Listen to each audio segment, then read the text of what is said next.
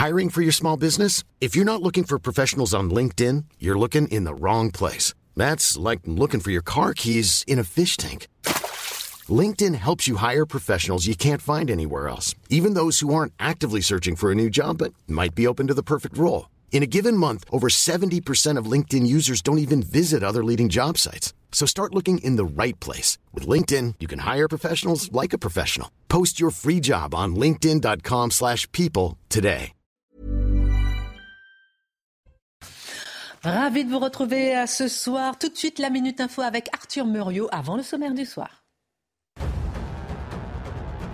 Les motions de censure déposées par les députés NUP CRN seront débattues lundi après-midi à l'Assemblée nationale pour que l'une d'entre elles soit adoptée et entraîner le renversement du gouvernement. Elle doit obtenir au moins 289 voix, mission quasi impossible. Sous la Ve République, la motion de censure n'a été adoptée qu'une seule fois, en 1962.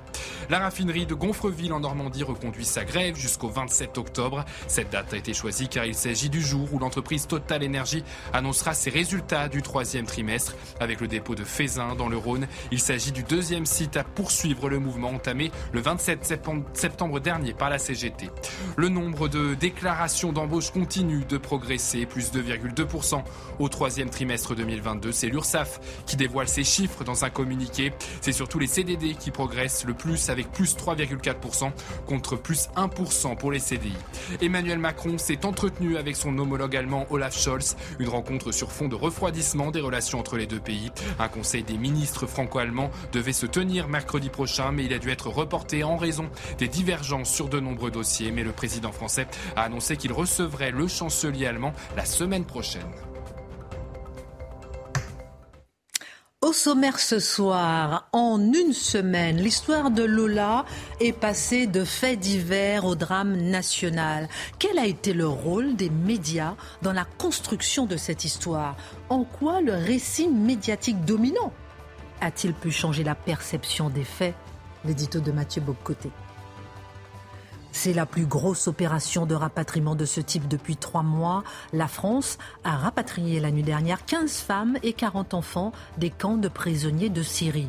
La doctrine de rapatriement semble bien avoir changé. Pourquoi? L'édito de Guillaume Bigot.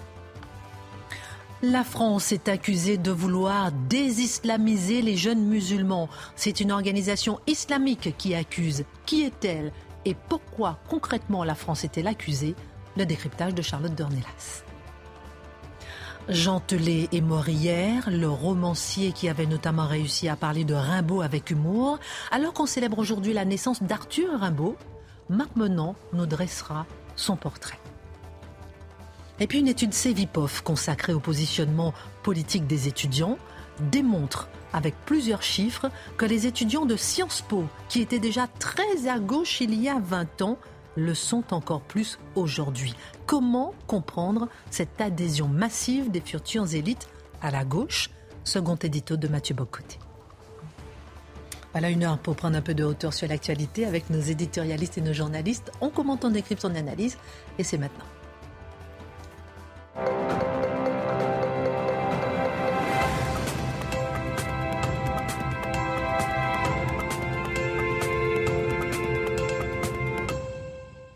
Ravi de vous retrouver. Guillaume Bigot est avec nous euh, ce soir. Mathieu, Charlotte. Comment ça va la petite voix? Ça va, maman? Ça va, ça, je me remets doucement. Pas de canne de tout ce soir. On a prévu un litre d'eau. Voilà, c'est ça. pas loin cette fois-ci. Pas loin. Un thé, un café. J'ai bien compris, il a pas espéré ce Un whisky. c'est à consommer avec modération. Dès qu'on parle d'alcool, il faut dire à consommer avec modération. Ah oui. Irish coffee. On parle français en France. Ouais, Guillaume Bigot. C'est un petit peu pour, le, pour, le, pour le tisonner un peu. Bon, alors, les chéris, nous allons parler dans la deuxième partie de cette émission de ces deux hommages que nous avons vus ce soir, ou bien de ces deux récupérations politiques. Vous me direz ce que vous en pensez. D'un côté, le Rassemblement national qui fait une minute, qui observe une minute de silence, les députés, les eurodéputés RN, et de l'autre, ces rassemblements à l'appel de l'Institut politique de justice, l'IPJ, une association qui dit que les rassemblements sont apolitiques, non partisans. Et vous me direz ce que vous en pensez, si ce sont deux types de récupération politiques différentes ou bien deux types de mages différents. On en parle dans un instant, d'autant plus qu'aujourd'hui, on a vu pour la première fois sur les réseaux sociaux le visage de la meurtrière présumée sur TikTok. Et cette image a beaucoup euh, marqué euh, euh, les téléspectateurs, les internautes. En une semaine, Mathieu, l'histoire de Lola est passée de faits divers à drame national. Et à travers cette semaine, s'est tissé un récit médiatique qui en dit beaucoup sur la fabrication de l'information en France et sur la manière dont on cherche à faire taire ceux qui s'en éloignent. Oui, absolument. Alors, c'était, il y a deux événements en fait cette semaine. Il y a l'événement lui-même, qui est le massacre de la jeune Lola. En tant que tel, c'est l'événement autour duquel je pense, nous communions spontanément. Je pense que tous les, je dirais même pas tous les Français, tous les humains à peu près normalement constitués ont eu la même réaction devant cette histoire. Mais il y a un événement politique. Et je ne dis pas seulement médiatique, mais politique parce que les médias ont un pouvoir aujourd'hui qui est presque un pouvoir qui surplombe le politique bien souvent, parce qu'ils ont le pouvoir de la mise en scène de la réalité, ils ont le pouvoir de la description du réel, ils façonnent l'univers dans lequel nous évoluons, et ensuite les politiques, qui manquent souvent d'imagination, évoluent dans ce périmètre limité. Et parfois ça genouille. Ah, ah la, plupart du temps. Ah, mais je, je suis tout à fait d'accord avec vous. Ils s'en rendent même pas compte. Hein. Ils ont l'impression de se grandir. Alors, qu'est-ce qu'on a vu cette semaine? Il faut raconter, puis on en a parlé un peu hier, mais il faut y revenir pour pousser plus loin notre réflexion. Qu'est-ce qu'on a vu cette semaine? Racontons les étapes de la construction du récit pour voir où nous en sommes rendus aujourd'hui. Le point de départ, on l'a dit, c'est le surgissement d'un événement presque impensable tellement il était horrible et qui vient d'Internet. Si on n'a pas euh, Twitter sur ce coup-là, on n'apprend à peu près rien. Premier élément. Et lorsqu'on voit l'événement, je l'ai dit, stupéfaction, horreur, pendant 24 heures, à peu près tous les commentateurs, tous les journalistes sont dans un tel état de stupéfaction qu'ils est dans le moment de l'émotion pure, mais c'était probablement la, période non seulement euh, inévitable, mais nécessaire pour exprimer l'émotion devant ce qui euh, se dévoilait devant nous. Et là, le récit médiatique commence à se construire ensuite. Parce que plus on en sait sur le profil de la meurtrière présumée, on l'a dit, algérienne, euh, qui était en, en, présence illégale en France, qui aurait dû euh, partir et qui n'est pas parti, donc avec la question des OQTF, plus nous en apprenons et plus le récit médiatique nous explique que nous ne devons pas en tirer de conclusions, de réflexions, de conséquences d'une manière ou de l'autre. Et on nous explique peu à peu, et là surgit le mot récupération. Je pense d'ailleurs que cette semaine, on a davantage dénoncé ceux qui récupéraient qu'on a trouvé des gens pour récupérer. Mais bon, quoi qu'il en soit, on a cette espèce de récit qui se met en place, oui. Et est-ce que la dénonciation de la récupération n'est pas une récupération. Absolument, j'y arrivais. Ah, non, c'est un signe ostentatoire de vertu. C'est-à-dire, cette semaine, s'il fallait envoyer le signal qu'on était dans le bon club médiatiquement, on voulait envoyer le signal qu'on faisait partie des vertueux, des gens qui ont un cœur, des gens qui sont pudiques, eh bien, c'était envoyer un signe ostentatoire de vertu pour dire, regardez, moi aussi, je dénonce la récupération. Je ne fais pas partie de ceux qu'on va qualifier au fil des jours de charognards, d'ordures, d'ennemis de la société. Alors, charognards, ordures, ennemis de la société, est-ce qu'on parle de, de l'assassin présumé? Non. On parle de ceux qui s'inquiétaient de la dimension, qui voulaient réfléchir à la dimension politique, collective, civilisationnelle de l'événement, qu'on a évidemment associé à l'extrême droite qui toujours ressurgit. Et vous noterez que chaque fois qu'on est devant des histoires semblables, parce qu'il y en a d'autres qui nous montent à l'esprit, D'abord, c'est la stupéfaction, et à la fin, ça se termine toujours en dénonciation de l'extrême droite, peu importe ce qui se passe. Je suis persuadé que si un viaduc sur une autoroute s'effondrait, on dirait que c'est la faute à l'extrême droite. Et si le soleil se lève trop tôt ou trop tard, ce sera la faute à l'extrême droite. Rien, euh, c'est toujours sa faute. Alors, on l'a vu, Jérémy Cohen, hein, rappelez-vous, Jérémy Cohen, c'est un cas d'antisémitisme, ça avait culminé dans la dénonciation d'Éric Zemmour et de l'extrême droite. Il fallait y penser, moi, il était arrivé. C'est la famille qui a mené l'enquête d'ailleurs, qui avait demandé la médiatisation. Absolument, absolument. Alors qu'est-ce qu'on a vu?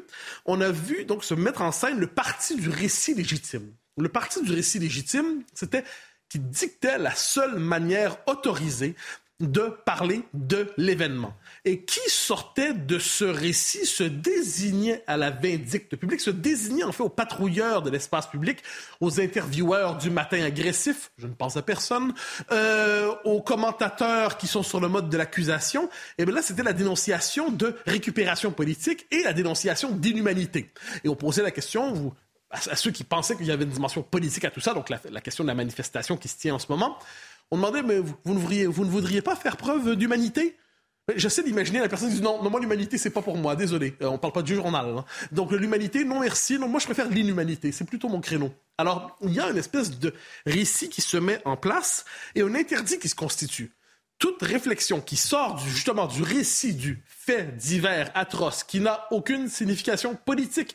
D'ailleurs, la famille préfère qu'on ne parle pas de ça politiquement tous ceux qui sortent de ça sont ramenés à la meute d'extrême droite qui terroriserait la France. Et au terme de cette semaine, quelle est la leçon qu'on peut retirer de ça? Mais ce qui menace véritablement la France, c'est pas le massacre d'une fillette. Ce qui menace véritablement la France, ce sont, c'est encore une fois le récit de l'extrême droite. Et j'ajoute une chose, et ça, c'est probablement ce qui m'a le plus frappé c'est que plus ce récit se déployait et plus on sentait la force de la pression sociale et médiatique pour, pour y adhérer de manière obligatoire. On sentait que si on n'adhérait pas à ce récit, on faisait partie des proscrits, des malpropres, des parias, des, malodorants.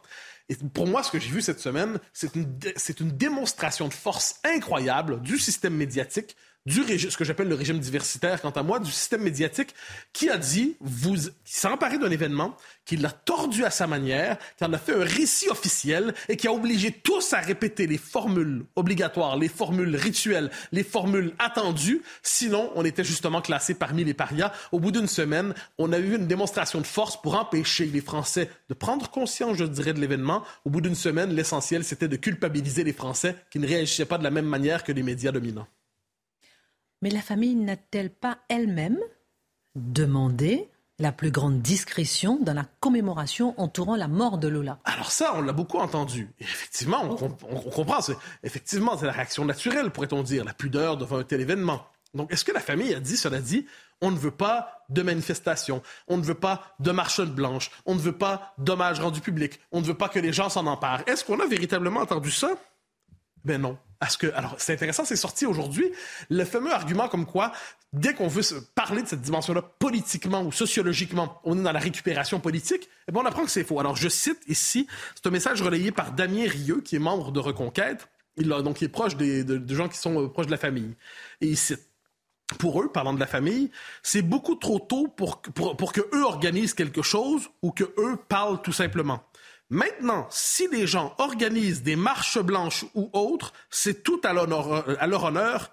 Ils en sont très touchés. Alors là, il a repris effectivement dans un tweet, la personne dont vous avez parlé justement, un échange par SMS avec quelqu'un qui est proche effectivement. Proche de la famille, qui est responsable, je crois, de la cagnotte euh, pour, pour soutenir la famille. Exactement. Moi, je dis ça, il se peut que je sois mauvais en lecture. Les compétences en lecture, ça se peut que je me sois planté à l'école. Mais j'ai pas l'impression de lire une dénonciation vigoureuse de ceux qui veulent exprimer leur solidarité avec la famille. Alors je relis. Maintenant, si les gens organisent des marches blanches ou autres, c'est tout à leur honneur et ils en sont très touchés. Je, dis, je, cherche la dénonciation vigoureuse, mais j'ai probablement raté quelque chose. Et là, on se dira, mais est-ce que c'est la première fois? Est-ce que c'est la première fois qu'on a un tel détournement de propos? Parce qu'à ce niveau, de, on, parle plus simplement d'une interprétation euh, tronquée du propos, c'est l'inversion du propos. Rappelons-nous l'affaire Alban Gervaise. Euh, et là, son épouse, on avait dit son épouse ne voulait pas justement qu'on parle de, du sort qui lui était euh, terrible, qui lui avait été réservé. Elle ne veut pas qu'on en parle, avait-on insisté. On l'avait répété. Elle ne veut pas qu'on en parle. Eh ben, elle en avait un peu marre qu'on parle à son, en son nom. Donc sur, euh, sur Facebook, elle avait publié un commentaire. Par ailleurs, il est régulièrement précisé que je refuse la médiatisation de l'affaire. Cela est faux. Je demande simplement que soit protégée l'image de mon époux afin de protéger nos trois enfants déjà fortement ébranlés par ce drame. Les faits doivent, quant à eux, être relatés avec honnêteté. Encore une fois, l'appel au silence qui était censément porté par cette dame, lorsqu'on lui donne la parole, eh bien, c'est pas exactement ce qui se passe. Donc, qu'est-ce qu'on voit? Le système médiatique dans lequel nous évoluons est parfaitement capable d'imposer aux gens, dans un événement comme celui-là, il faut neutraliser la portée symbolique de ce qui arrive. Donc, on imagine très bien tel politique, tel maire de village, tel journaliste aller voir euh, les proches de la victime en disant Êtes-vous d'accord Est-ce que l'extrême droite récupère politiquement ce qui vient d'arriver? Euh, la personne, euh, non, aha. Et là, on dit partout contre la récupération politique, sachant que ce terme est désormais codé pour dire globalement vous êtes des charognards odieux qui cherchaient à vous approprier le drame qui vient d'avoir lieu. Et on peut dire, j'ajoute qu'on pourrait pousser ça un peu plus loin. Hein. Le nombre de fois où quand il y a un événement, euh, telle dame est euh, agressée, violée ou ainsi de suite, et là tout de suite le micro lui est tendu, dit, je ne fais pas de lien. Et puis on, on connaît l'origine du euh, ou l'identité, quand sais-je, de l'agresseur. Je m'interdis de faire quelque lien que ce soit en moi et insécurité, immigration. Vous n'aurez pas ma haine d'ailleurs, soit dit en passant. Donc c'est comme s'il y avait une forme de récit médiatique qui se met en place chaque fois qu'il y a un événement pour s'assurer que le témoin premier, la victime, ou les témoins de la ou les proches de la victime, ne puissent pas rendre compte de leur expérience, ils doivent reprendre les formules obligées qui nous viennent du discours officiel. Euh, de ce point de vue, je dirais que le régime est indifférent au vrai et au faux. L'essentiel, le régime diversitaire, il se fiche du vrai et du faux, de la vérité et du mensonge. Il déploie sa logique. Il faut à tout prix maintenir le récit du vivre ensemble heureux et harmonieux. Il faut à tout prix le faire. Et qui décide de sortir de cela? Pour poser des questions politiques, la question de la psychiatrie, la question de, des, euh, OQTF, la question de la délinquance et de l'immigration, tout ça, dès qu'on en sort, eh bien, le, le, le, marteau médiatique frappe, la sale étiquette est collée, et vous savez désormais que vous faites partie des salauds, ce que peu de gens souhaitent. Alors que faire, Mathieu, devant ce récit médiatique dominant? Alors, nous devons d'abord nommer ce que nous voyons. Et c'est ce que j'appelle, quant à moi, l'institutionnalisation du mensonge. C'est-à-dire, nous sommes devant un récit qui produit, qui falsifie la réalité, qui dénature le réel, qui produit un réel parallèle. Puis c'est vrai, soit dit en passant, pas simplement sur une histoire aussi tragique que celle-là, c'est vrai en politique. Rappelez-vous, quand euh, une chaîne info pro-gouvernementale, au moment de la présidentielle, a transformé un meeting d'Éric Zemmour, on s'en souvient en disant que le cœur du meeting, apparemment, c'était le Macron assassin. Puis on avait provoqué tout le meeting tournait désormais autour de cette phrase décontextualisée, arrachée à son contexte vraiment.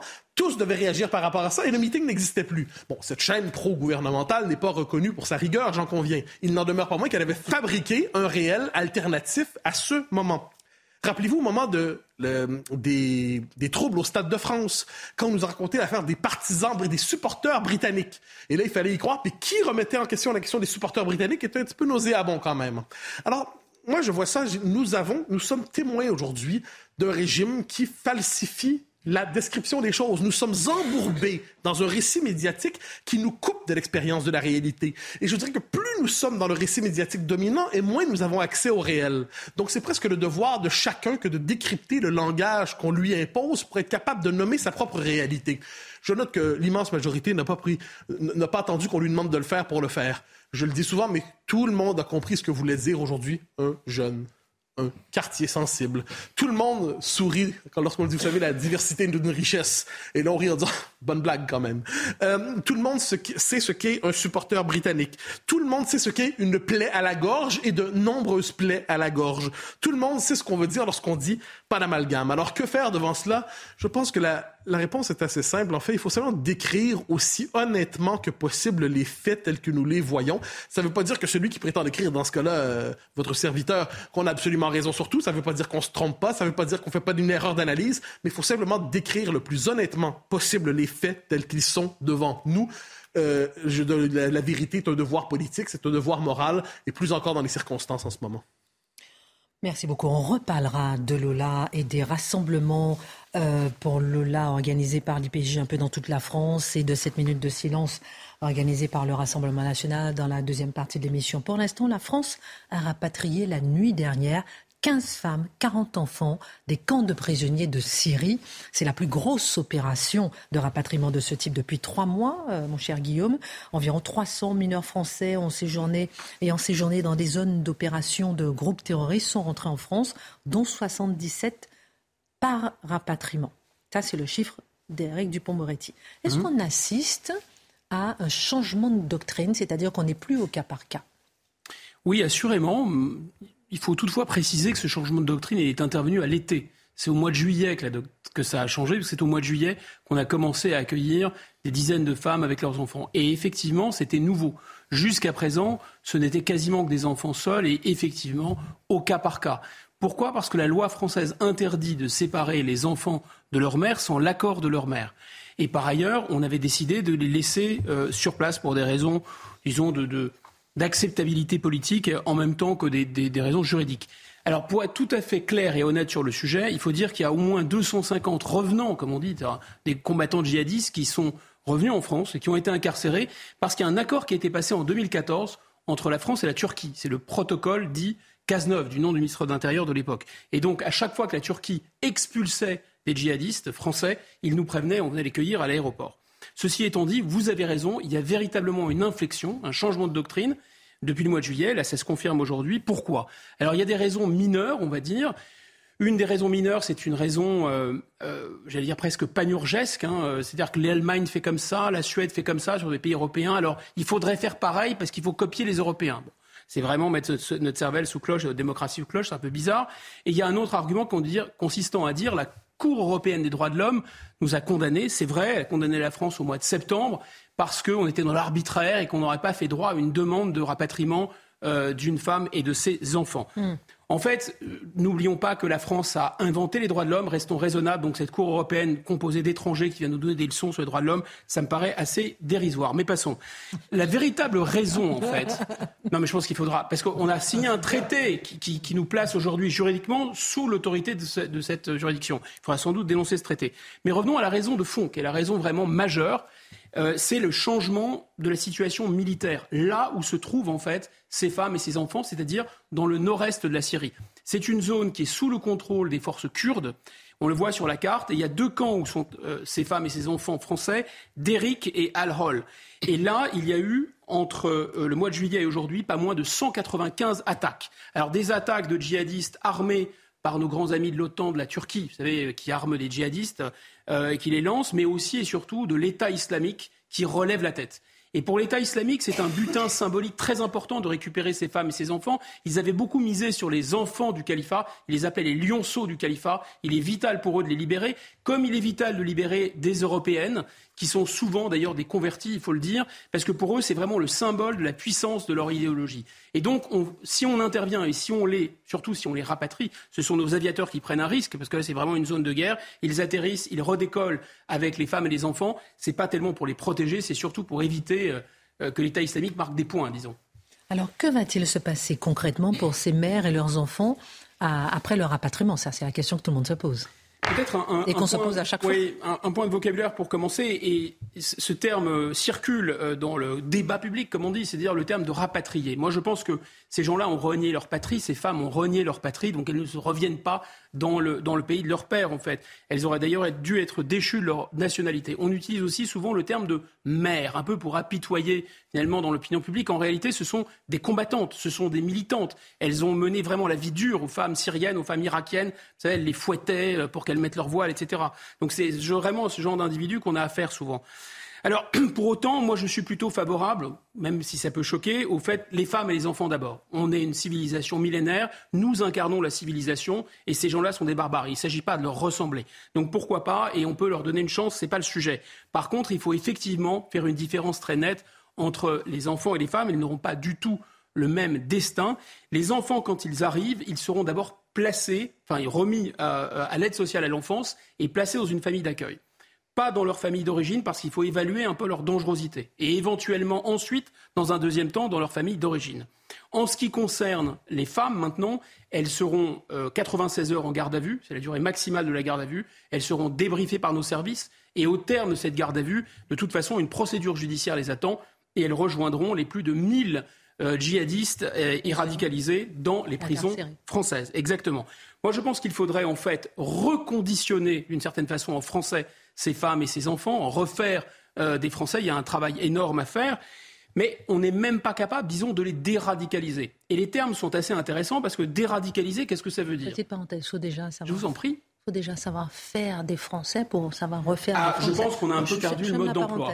Enfin, certains l'ont volontairement égaré, disons, pour être plus près. Euh, déradicaliser, c'est intéressant. Ça veut dire qu'on veut retirer des idées radicales. Alors, quelles idées on veut mettre à la place, ça, euh, on ne sait pas. C'est le sémonchoïsme, donc ils auront bien les idées qu'ils veulent. L'essentiel, c'est que, quelles que soient leurs idées, ces idées ne soient pas trop radicales. En fait, cette déradicalisation est un échec total. Il y a un rapport parlementaire en 2020 qui le dit, dans les prisons, c'est un échec total. Il y a un article du Monde qui cite un directeur de prison, un article d'octobre 2020 du Monde. Le directeur de prison, sous couvert d'anonymat, confirme la déradicalisation en prison est un échec total. Un ancien de la DGSI m'a confié de toute façon, c'est un secret de polichinelle. Il y a trop de prisonniers dans les prisons françaises, pas suffisamment de gardiens, et donc ce sont les islamistes qui maintenant assurent quasiment l'ordre à l'intérieur des prisons. Voilà, donc on ne peut pas neutraliser ce poison qu'est le djihadisme et la radicalité islamique parce qu'on n'a tout simplement plus l'antidote. Ce retour est-il risqué? Que faire? Oui, il est risqué. Il est risqué, d'abord avec l'effet de dissémination dans, dans les prisons, c'est sûr, mais il est risqué surtout parce que disons, quand ils sont en prison, on peut les surveiller, eh bien, la peine a un terme et ensuite ils sont relâchés et c'est là où le risque est le plus important. Il y a un problème juridique d'abord, parce qu'il va falloir rapporter la preuve de ce que ces femmes ont fait, et ce n'est pas toujours très facile. Ça s'est fait à des milliers de kilomètres de la France, donc peut-être elles ne seront pas incarcérées très longtemps et elles vont sortir. Et de toute façon, tous les djihadistes et tous les radicalisés, il y en a un peu plus de 1000 aujourd'hui dans les prisons françaises, finiront par sortir. Ça pose un problème technique vu leur nombre. Il y a déjà 150 qui sont sortis, il y en a, pardon, il y en a une cinquantaine qui sont sortis au cours des trois dernières années, et il y en a 150 qui vont sortir dans les trois prochaines années le volume des gens à surveiller est absolument considérable.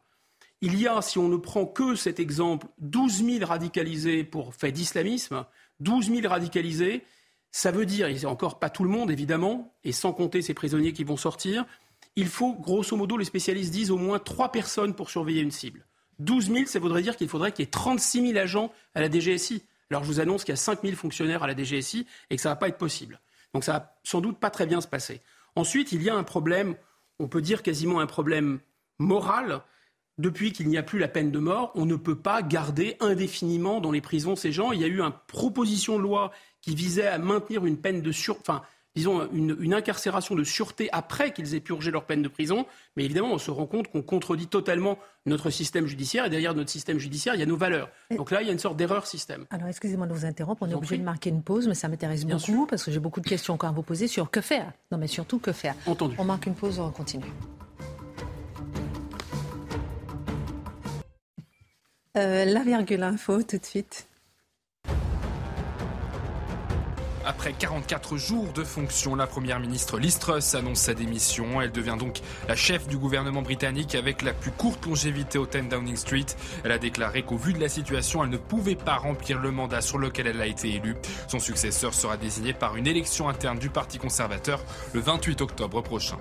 Dans le cadre du procès de l'attentat de Nice, le maire de la ville, Christian Estrosi, a été entendu devant le tribunal. À l'époque, il était adjoint à la sécurité de Nice. Il a notamment expliqué que personne n'avait envisagé l'impact et qu'encore aujourd'hui, rien n'empêcherait ce genre d'attaque terroriste. Un gendarme a été grièvement blessé après un refus d'obtempérer en Gironde. Selon ses collègues, il aurait été traîné sur plusieurs dizaines de mètres et souffrirait de fractures à la jambe et de dermabrasion sur le corps. Un suspect a été placé en garde à vue.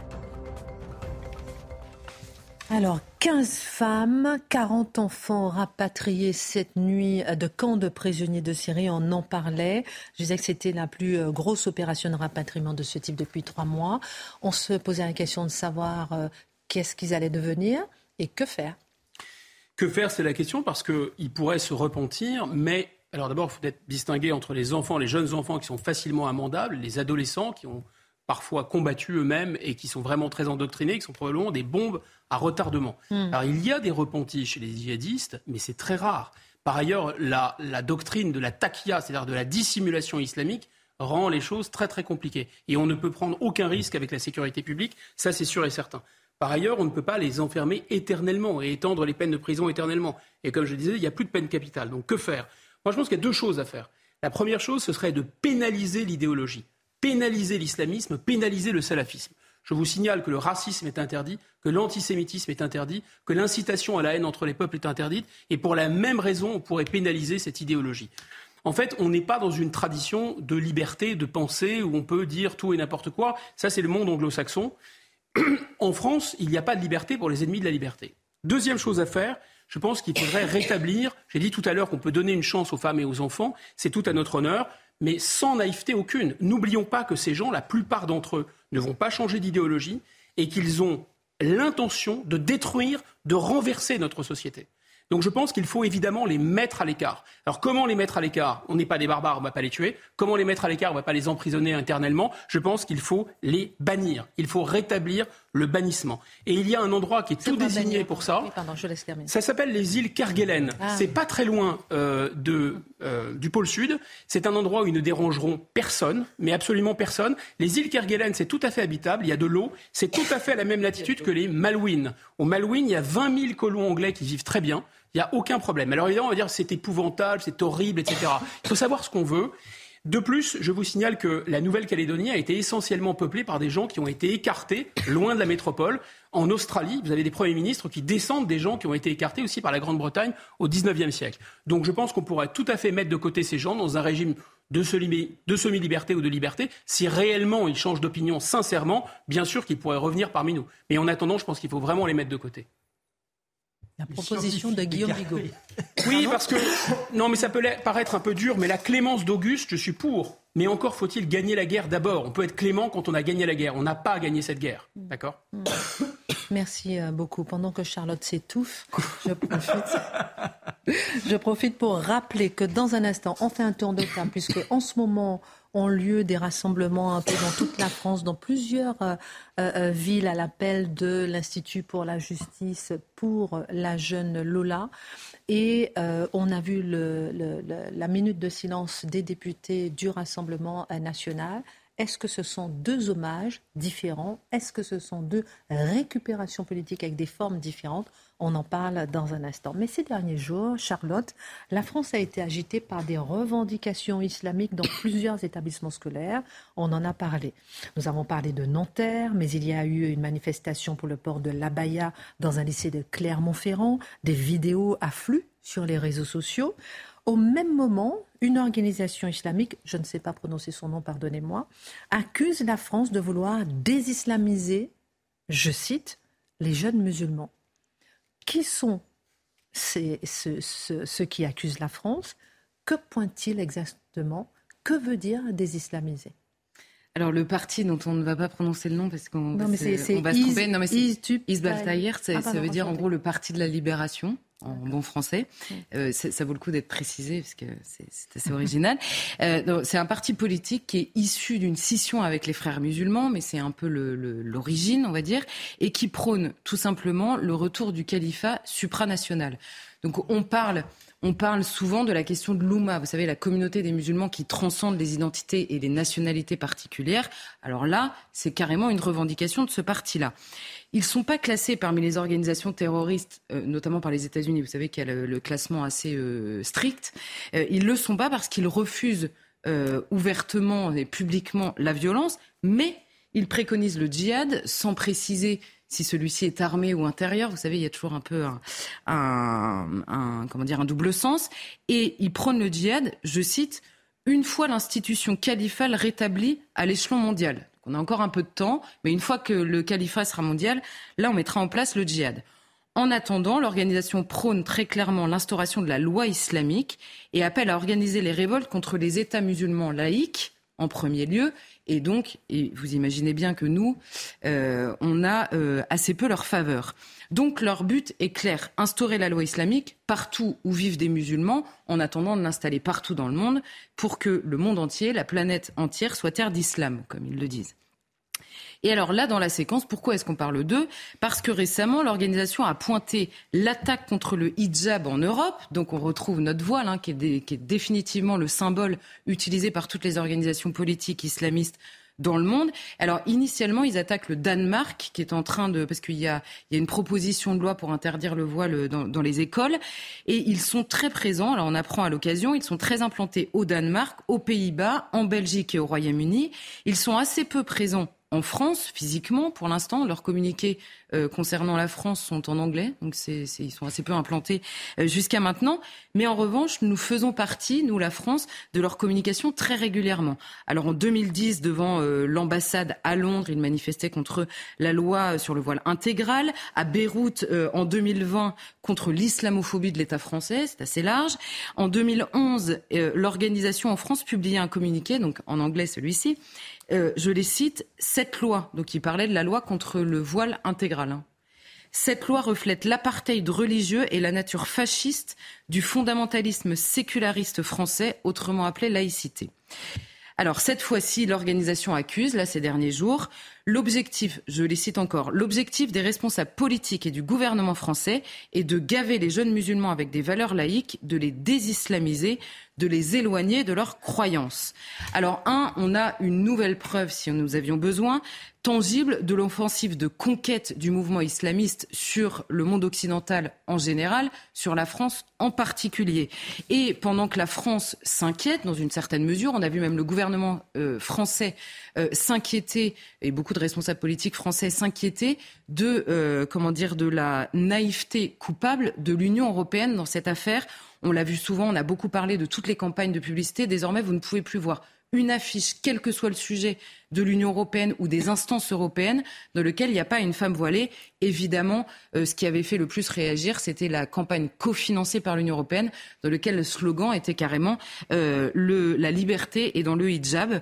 Donc vous avez à la fois l'Union européenne qui vous dit la liberté dans le hijab, prônant par là, voulant prôner, faisant semblant de prôner les libertés individuelles de porter euh, ce hijab. Et pendant ce temps-là, des organisations islamiques vous disent que si euh, vous vous y opposez, vous êtes euh, le summum de l'islamophobie. Que penser de l'accusation, je cite, de désislamisation des jeunes musulmans? Que poursuivrait la France? Alors là, je vais peut-être étonner, mais c'est pas complètement faux. Je vais leur donner raison, mais simplement je vais expliquer pourquoi c'est légitime et pourquoi est-ce que euh, cela mérite une euh, explication qui est volontairement biaisée par cette organisation politique. Que dit cette organisation politique? La France veut désislamiser les jeunes musulmans en les éloignant de leurs croyances. C'est là qu'est le biais, c'est absolument faux. D'abord, un, la loi française ne, ne, ne, pousse personne à s'éloigner de sa croyance. Euh, ça, à la limite, c'est la modernité qui le fait, et donc, le, comment dire, la modernité accepté et, et, confessé par tout le monde occidental, mais dans ces cas-là, je veux dire, il y a plein de parties dans le monde dans lesquelles on peut s'installer et dans lesquelles cette modernité n'éloigne personne euh, de la croyance. Je ferme la parenthèse. Donc c'est absolument faux que la loi française veut éloigner ou se place sur le terrain de la foi en disant ce qu'il faut croire ou ne pas croire. La loi française n'est pas exégète de quelque livre euh, que ce soit. Pourquoi est-ce que je dis que par ailleurs ça n'est pas faux? Parce que la laïcité en France, qui est très particulière, a toujours été un instrument, en tout cas depuis 1905 plus exactement, un instrument de sécularisation de la société. Je dis ça parce que en 1905, l'entreprise, la volonté de la loi, c'est de déchristianiser la société. C'est très clair. Donc c'est de séculariser les pratiques dans la société et non pas seulement euh, les instances de l'État. Marc Valide. Bah oui. Non, non, mais oui. Bah oui. Et à l'époque, à l'époque, on a un conflit franco-français, je veux dire, qui s'installe entre les républicains laïcards, je dis ça avec euh, beaucoup d'affection pour mon voisin, les républicains laïcards qui veulent arracher finalement la République aux racines chrétiennes de la France dans la société, et les catholiques qui composent une bonne partie de la société, qui eux veulent poursuivre l'aventure catholique, la matrice catholique de la France. Donc c'est un combat entre ces deux France-là euh, qui s'affrontent. Et aujourd'hui, la question par rapport à l'islam, divise jusqu'à ces laïcars de l'époque. Pourquoi? On a les laïcars cohérents. Suivez mon regard. laïcars cohérents qui disent le problème, c'est les religions et donc on arrache n'importe quelle religion à la société. Donc surtout que ça ne se voit pas. Vous faites ce que vous voulez chez vous, mais globalement, ça ne se voit pas. Donc là, finalement, la, la logique est la même avec le christianisme à l'époque et avec l'islam aujourd'hui. On a aussi les laïcars incohérents qui, à l'époque, ont eu une lecture extrêmement anti chrétienne, on va dire, de la laïcité, et qui aujourd'hui adopte la vision catholique de la laïcité de l'époque pour l'appliquer à l'islam. C'est-à-dire, mais la laïcité n'a jamais été autre chose que une séparation des pouvoirs religieux et spirituels, mais la société, dans la société, les gens font bien ce qu'ils veulent. Donc là, on voit un retournement de cette même euh, laïcité, c'est-à-dire plus exactement de, cet outil de 1905. Mais au-delà de ce débat entre, euh, entre je dirais, la question qui se pose, elle est nouvelle pour une raison simple. C'est que pour la première fois, on discute de la place à accorder sur le terrain culturel à une importation culturelle. Ça n'est plus un débat et on le voit bien, toutes les organisations islamiques ne sont même pas implantées en France. Elles se servent évidemment de toute l'implantation de musulmans, l'implantation récente de musulmans en France, pour venir dire, mais après tout, pourquoi est-ce que la France ne, nourrait pas une tradition islamique dans son pays? Le problème là, c'est qu'il y a toute une partie du pays qui est complètement en dehors du jeu.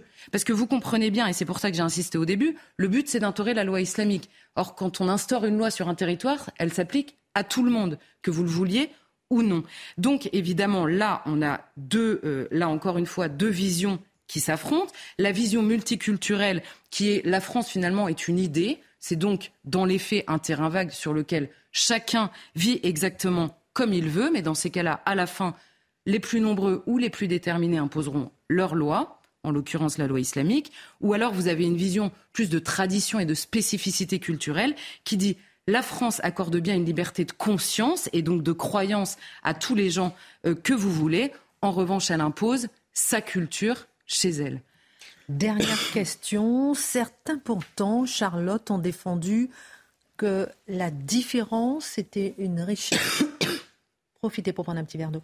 Que les cultures différentes étaient un enrichissement et veulent interdire la burqa, le burkini ou le voile à l'école aujourd'hui. Comment le comprendre? Oui, pendant des années, beaucoup de gens qui nous ont expliqué que la différence était un enrichissement, que les gens venaient comme ils étaient, que c'était formidable et que nous allions nous enrichir de se vivre ensemble avec euh, tant de différences. Parmi ces gens-là, certains aujourd'hui finissent par se rendre compte que notre immense tolérance à l'égard des libertés individuelles mettait en péril non seulement nos traditions, mais surtout notre possibilité de vivre individuellement, différemment de la nouvelle majorité ou de la nouvelle minorité qui veut imposer sa loi. Donc en effet, on a changé. Certains se sont rendus compte à l'épreuve de la réalité que le vivre ensemble nécessitait un minimum de règles communes. Et si nous ne les imposons pas, nous, D'autres finiront par les imposer. C'est exactement euh, ce que veut faire cette organisation. Et donc, oui, il y a une volonté de désislamiser, euh, euh, entre guillemets, de désislamiser les jeunes musulmans, c'est-à-dire de faire la différence dans la religion entre ce qui relève de la foi, de la loi et de la culture. Et en effet, il y a une partie de la culture islamique, de la civilisation islamique, dont il faut se défaire pour devenir euh, français comme les autres et pour euh, vivre euh, avec les autres Français en France comme on vit en France, tout simplement. Merci Charlotte pour cette analyse sur la volonté, sur le regard de la désislamisation des jeunes musulmans en France. Avant de parler de ces rassemblements aujourd'hui, en ce moment même, pour rendre hommage à Lola, euh, juste la page histoire avec vous, puisque on va faire le lien avec Jean qui est mort hier le romancier qui avait réussi notamment à parler de Rimbaud et de Verlaine, d'ailleurs avec humour. Et euh, aujourd'hui, comme on fête la naissance d'Arthur Rimbaud, on aimerait bien vous entendre sur le portrait de cet homme, de cet homme triste. Oh là Comment le qualifier réellement? Je pense qu'il faudrait prendre dans les carnets l'un de ses principaux qui ont été au contact du gamin quand il se présente à l'école. Je reviendrai deux secondes même sur les origines. Et qui dit ce garçon-là, il n'y a rien d'ordinaire qui germe dans sa tête. Oh non, non, non, non. Ce sera un génie du bien ou du mal. Vous voyez, c'est pour répondre à votre question. Est-ce la mélancolie qui finira par l'accaparer? Est-ce qu'il y a des démons liés à l'absinthe ou autres ersatz de plaisir dont il abusait? Toujours est-il qu'il finira, oui, par une sorte d'autodestruction qui, malheureusement, gangrénera son entourage. Alors, c'est le fils d'un officier, un officier d'artillerie, un homme euh, qui a été particulièrement brillant en Algérie. Il euh, s'est marié avec une fille de paysan qui est plutôt bien nantie. Vitali, elle est mignonne comme tout, Vitali. Mais on ne le voit pas beaucoup. Néanmoins, à chaque fois qu'il revient en permission, apparemment, les étreintes sont extrêmement intenses, car ne le voyant pas souvent, à chaque fois qu'il revient, il y a un petit, un petit qui naît. Lui, notre jeune, notre jeune Rimbaud sera le deuxième. Après, il y aura une petite fille qui disparaîtra rapidement. Et ils sont donc quatre enfants qui ont à obéir à maman. Je dis vraiment à obéir parce qu'on ne rigole pas. Et d'autant plus uniquement à maman qu'un beau jour, c'est plus la permission qu'il propose dans le giron familial, c'est carrément la désertion. Et il disparaît, elle dit Je suis devenue veuve et je vais m'occuper de mes petits. Oh, mais quand on en a quatre comme ça, il n'est pas question de tenir compte du caractère des uns et des autres. On apprend, on apprend. Il, avait tendance à être rêveur, mais il y a aussi, oui, la face du génie qui se manifeste rapidement. Et comme elle essaie de lui instiller le goût de la langue, du latin en particulier, elle s'est aperçue que ce garçon-là avait des jaillissements invraisemblables. Quand elle le place à l'école, ben, les professeurs sont émerveillés, ils n'ont jamais vu ça. Et les prix d'excellence, on n'a même pas besoin de faire les comptes. À chaque fois, ça va au petit Rimbaud. Mais n'oubliez pas, c'est l'époque des, des, blues, des blues noirs. Ah. Eh on Il n'y a donc pas qu'à la maison qu'il faut obéir, également à l'école. Et c'est l'un de ses premiers poèmes pour, s'évader, il a cette plume qu'il faut taquiner. Il dit tout le jour en parlant de lui, tout le jour, il suait l'obéissance, en passant, il tirait la langue et serrait les poings. Et eh oui, il a ça en lui, c'est terrifiant. Comment un jour, enfin, vivre cette liberté qui bouillonne en lui? Il rêve de Paris et les circonstances vont l'aider. Notons quand même qu'il a un professeur de rhétorique qui lui dit Mais mon garçon, il faut offrir les livres de ma bibliothèque, viens souvent. Et il l'accueille. Il s'appelle Isambard. Et Isambard demande à ce qu'il soit présenté au concours général. Il n'a que 15 ans et demi. Au concours général, le thème, on arrive à 6 heures le matin jusqu'à midi. Les meilleurs de la région sont là, convoqués. C'est Jugurtal, le thème. Ça vous dit rien, Jugurtal? Eh bien, c'est le roi qui a été vaincu par Rome. Et avec ça, vous voyez, tous les gamins, ils ont droit au dictionnaire, ils ont droit. Ils sont là, et lui, il regarde, il est là, dans une sorte d'errance, les yeux vagues. Et à 9 h du matin, il y a le surveillant qui dit Mais enfin, mon garçon, tu arrives à rien, faut que tu t'en ailles alors. Ah, il dit Non, j'ai faim, j'ai faim. Il dit Bon, bah, alors on va lui chercher deux tartines, il les absorbe goulûment. Et puis là, il se met à travailler, il n'est que 10 heures. À midi, il remet sa copie, il n'a pas levé la tête, il obtient le prix du concours. Oh, c'est beau. Et un de ses copains qui recopie les poèmes qu'il rédige au quotidien s'appelle Ernest Delahaye. Revenons à la commune. Je vais être obligé d'ellipser énormément d'éléments. Mais c'est vrai qu'il est dans cette souffrance intérieure et le bruit des Prussiens. Ah, quand on entend là-bas à Charleville que Paris est menacé, lui qui était antimilitariste, quand il voit son frère qui fonce vers la capitale, il voudrait bien se rendre aussi sur place.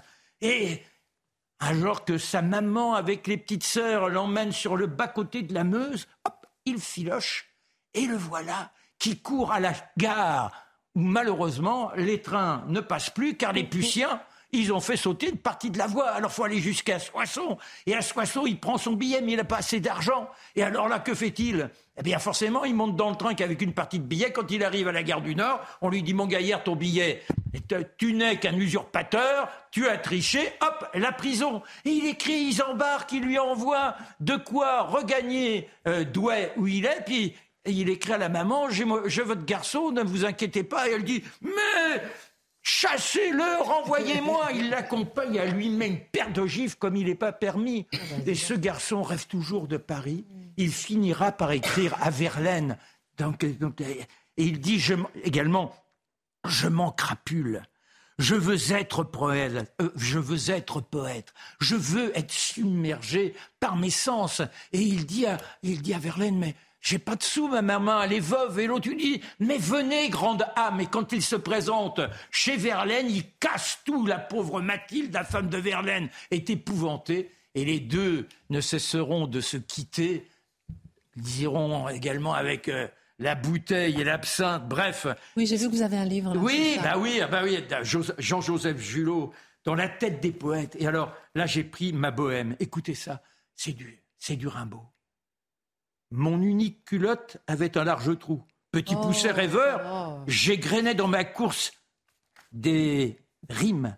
Mon auberge était à la grande ours. Mes étoiles au ciel avaient un doux froufrou. Et je les écoutais assis au bord des routes, ces bons soins de septembre où je sentais des gouttes de rosée à mon front, comme un vin de vigueur. Magnifique dans la tête des poètes de Jean-Joseph il écrit bien, il écrit bien, il écrit bien. Merci beaucoup, euh, mon cher Marc, pour cette page Histoire et hommage à Arthur Rimbaud, qui est né un 20 octobre. Juste avant de passer à cette étude du CEVIPOF qui montre à quel point Sciences Po était très à gauche, mais devenu très, très, très, très à gauche, on en parlera encore, enfin, ils sont plus nombreux à être à gauche. Faisons un, tour de table sur ce qui se passe en ce moment avec des, euh, des rassemblements dans toute la France. Je rappelle à l'appel de l'Institut euh, pour la justice, une association née en 2007 qui, est, euh, qui dit que ce sont des rassemblements apolitiques, non partisans, proches de la droite. Et on a euh, aussi ces députés du Rassemblement national et eurodéputés qui ont observé une minute de silence. Est-ce que, selon vous, je commence par vous, Charlotte, c'est une récupération politique à deux visages ou bien un hommage à double tête? Non, mais c'est évidemment un hommage. Et moi, j'ai pas pu m'empêcher de. Parce que vous savez, on a beaucoup euh, expliqué pendant la semaine la récupération. Donc, on a pris beaucoup d'autres événements dans lesquels la récupération n'est pas. Euh, enfin, il n'y a pas de procès en récupération, jamais. Moi, j'ai pensé à une autre chose, c'est-à-dire une, manifestation de colère, on va dire, dans la population. Parce que là, en l'occurrence, c'est des hommages qui rassemblent la population et non pas seulement euh, des hommes politiques. Vous savez, à chaque fois qu'il y a une interpellation, qu'elle se finisse bien ou mal dans certains quartiers, le soir même, on n'attend pas hein, que la famille donne son autorisation, que euh, si par hasard il y a des personnes qui euh, sont mortes, qu'elles soient enterrées, il y a immédiatement des émeutes. Et alors là, c'est autrement plus violent que ce qu'on est en train de voir. Et là, le commentaire médiatique, c'est quoi? Il faut essayer de comprendre qu'est-ce qui s'est passé, la relation entre la police et les jeunes, euh, pourquoi l'État a abandonné ces quartiers-là? Et cette colère-là, violente, on cherche à la comprendre, voire à l'excuser. Et là, vous avez des manifestations certes avec une colère froide, mais des manifestations calmes, euh, pudiques et, honnêtement, euh, euh, comment dire, sans l'ombre d'un début de violence.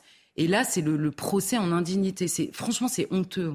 On continue autour de la table. Je vous donne des informations qui nous parviennent à l'instant pour vous dire que, par exemple, place euh, d'Enfer Rochereau à Paris. La manifestation a réuni a priori euh, des centaines de personnes.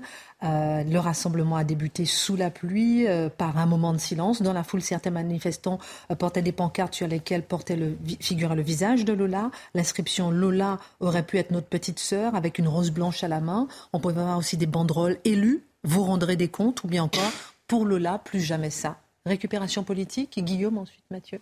Oui, mais ça ne me choque pas parce qu'il ne peut pas y avoir. On peut prendre le temps Oui, bien sûr. on fera, le, on fera les discours la semaine prochaine. On fera les... ah ben, très bien. Excellente idée. On change tout ce soir.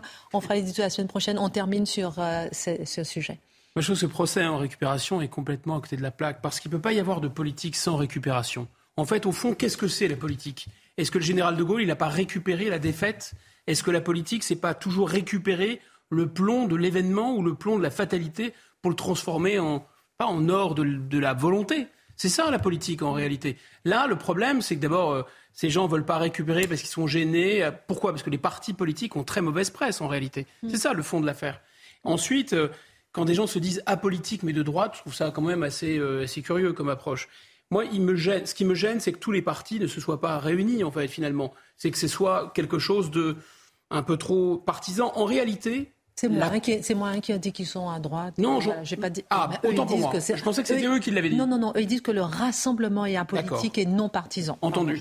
Parce que finalement, la premier, le premier devoir de l'État, le premier devoir de la politique, c'est de maintenir la sécurité. C'est de maintenir la paix. C'est qu'on ne soit pas égorgé, qu'on puisse se promener tranquillement. C'est ça la première mission de l'État et de la politique. Tous les partis devraient être derrière. Tous. Hmm. Mathieu. Derrière le procès en récupération, depuis une semaine, il y a cette idée qu'il y aurait des gens malveillants qui exploiteraient de manière cynique le, drame autour de la jeune Lola euh, pour en faire un usage cynique et sans, euh, sans grandeur.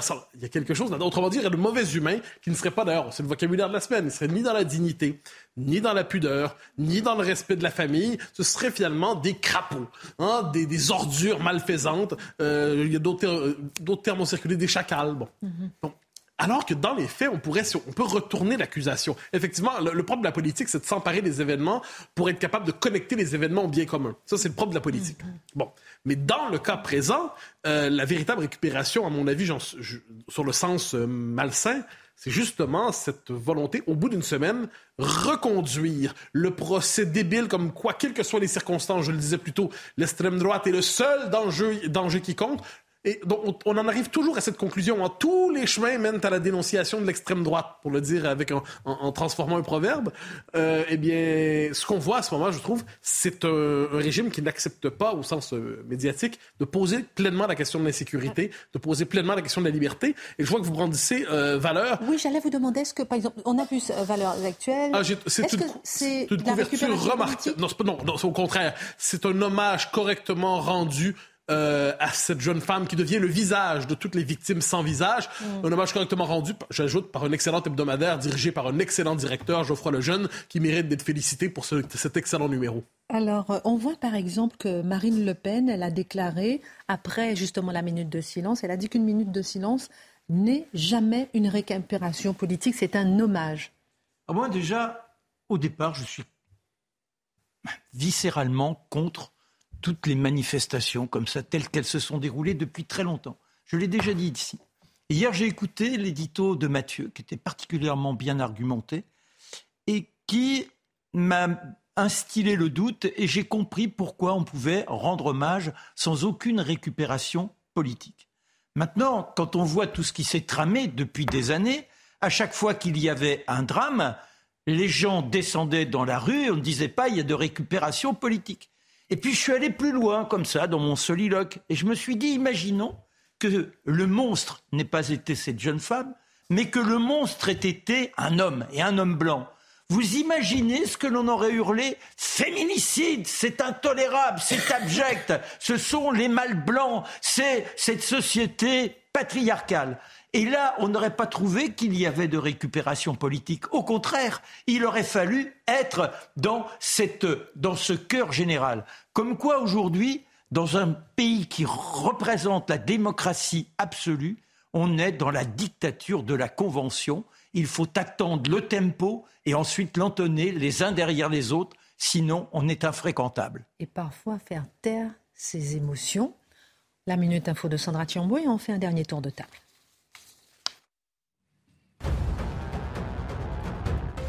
Budget de l'État, les motions de censure débattues lundi après-midi à l'Assemblée. Elles ont été déposées contre le gouvernement par la NUPES et le Rassemblement national. Au centre des débats, le 49-3 dégainé par l'exécutif. Il vise à faire adopter sans vote la partie recette du budget. Grève reconduite jusqu'à jeudi prochain à la raffinerie de Gonfreville en Seine-Maritime. Total Énergie doit annoncer ses résultats du troisième trimestre ce jour-là. Ce site et le dépôt de Fézin dans le Rhône sont les deux derniers à poursuivre le mouvement entamé par la CGT le 27 7 septembre dernier. Les obsèques de Lola prévues lundi dans le Pas-de-Calais. L'évêque d'Arras célébrera à 14h30 la cérémonie à la collégiale Saint-Omer de Lillers. C'est la ville d'origine de la mère de la collégienne de 12 ans. Un rassemblement en hommage à l'adolescente est prévu demain à Berceau familial. La France métropolitaine touchée par l'épidémie de bronchiolite, conséquence une augmentation des passages aux urgences depuis deux semaines. Les autorités sanitaires en appellent à la responsabilité de chacun. Elles soulignent également l'importance de se protéger face aux épidémies hivernales. Euh. Attention.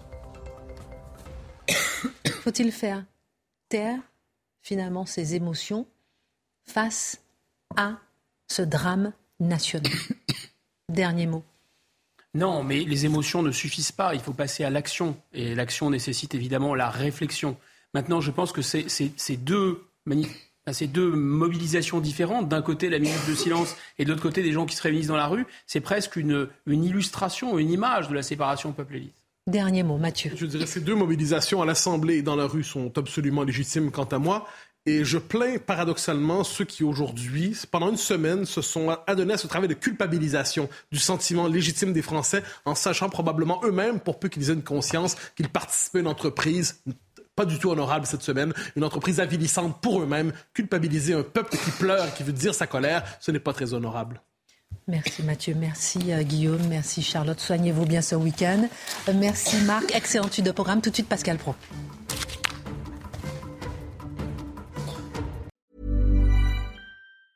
Hey, it's Danny Pellegrino from Everything Iconic.